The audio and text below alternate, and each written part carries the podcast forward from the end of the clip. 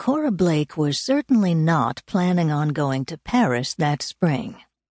Or ever in her lifetime. She was the librarian in a small town on the tip of an island off the coast of Maine, which didn't mean she'd never traveled. She did spend two years at Colby College in Waterville and visited family in Portland, went to Arizona once, and if you counted yachting, knew most of the New England coast. Her mother had been the great adventurer, married to a sea captain who'd taken her all around the world. Cora was born off the coast of Rio de Janeiro, which might account for her venturesome spirit, but now she roamed only in books. Summer people from North Carolina and Boston would stop by the quaint old library building to chat and wonder how she could stand to live in such a tiny place with those terrible winters. I have everything I want right on the island, she'd say. We're so off the beaten path, you've got to be satisfied with the way it is.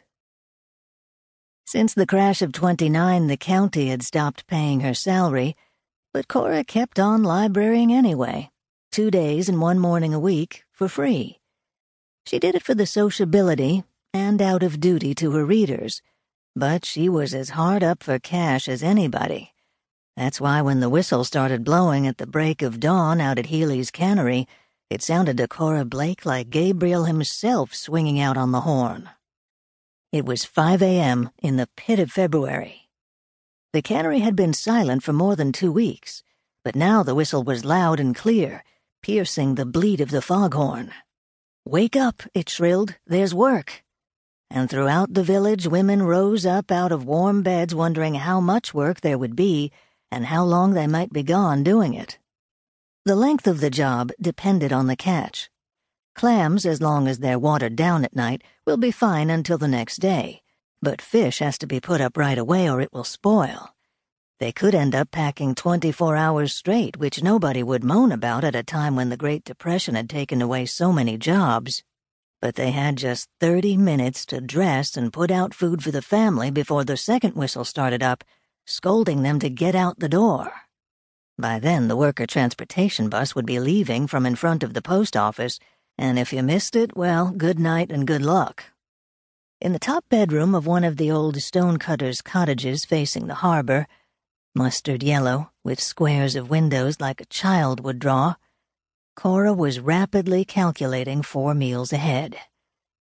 Life had changed since she'd left Tide's End Farm, a hundred acres that had been in the family since 1759.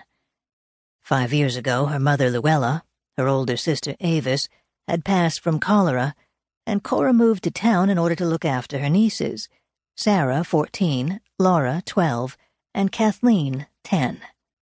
Now the farm lay derelict and far from her mind.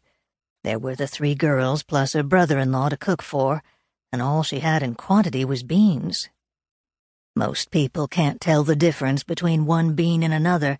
Most don't give a hoot, down east, anyway, a lot of folks were making it through hard times on the Marfax beans supplied by the federal government. Chewy, amber-colored little things that prudent types cooked only with salt. Cora had gone up to the city and gotten some, along with margarine you had to mix by hand with yellow coloring, so it didn't look like dental wax. They still had turnips and squash in the cellar haymow. She woke Sarah, who was sprawled beside her in a dead pile under the quilts, and gave her the lowdown. Aunt Cora was going on a pay streak, and as the oldest, Sarah would be in charge of the household, most of which was laid up with the flu. Sarah didn't move. She wasn't sick, but her eyes remained shut on principle. Can I make biscuits? she asked. I don't want to see a speck of wasted flour when I get home, Cora warned. And no cigarettes. Don't think I won't know because I can smell them on you. The girl uttered something befitting a half-asleep adolescent, but Cora was already across the frigid bedroom. It was impossible to keep warm without coal. Her brother-in-law, big ol' Uncle Percy, had started cutting wood off someone else's parcel, but what could you do? Rags stuffed under the doors did nothing to stop the glacial drafts that swept down from Nova Scotia. She looked to the window to gauge the day, the glass was scrawled with the roseate frost of dawn. Outside, the snow was fresh, and it was well below freezing, but Cora was cheered to see there would be sun. She pulled a pair of large woolen stockings from the cedar chest. They had been patched up so often they had acquired the combined character of the three generations who had worn them, which meant they belonged to nobody and were seen by Cora not with sentiment, but as a handy something to be pulled on top of her shoes, followed by galoshes that had been resewn where the rubber split.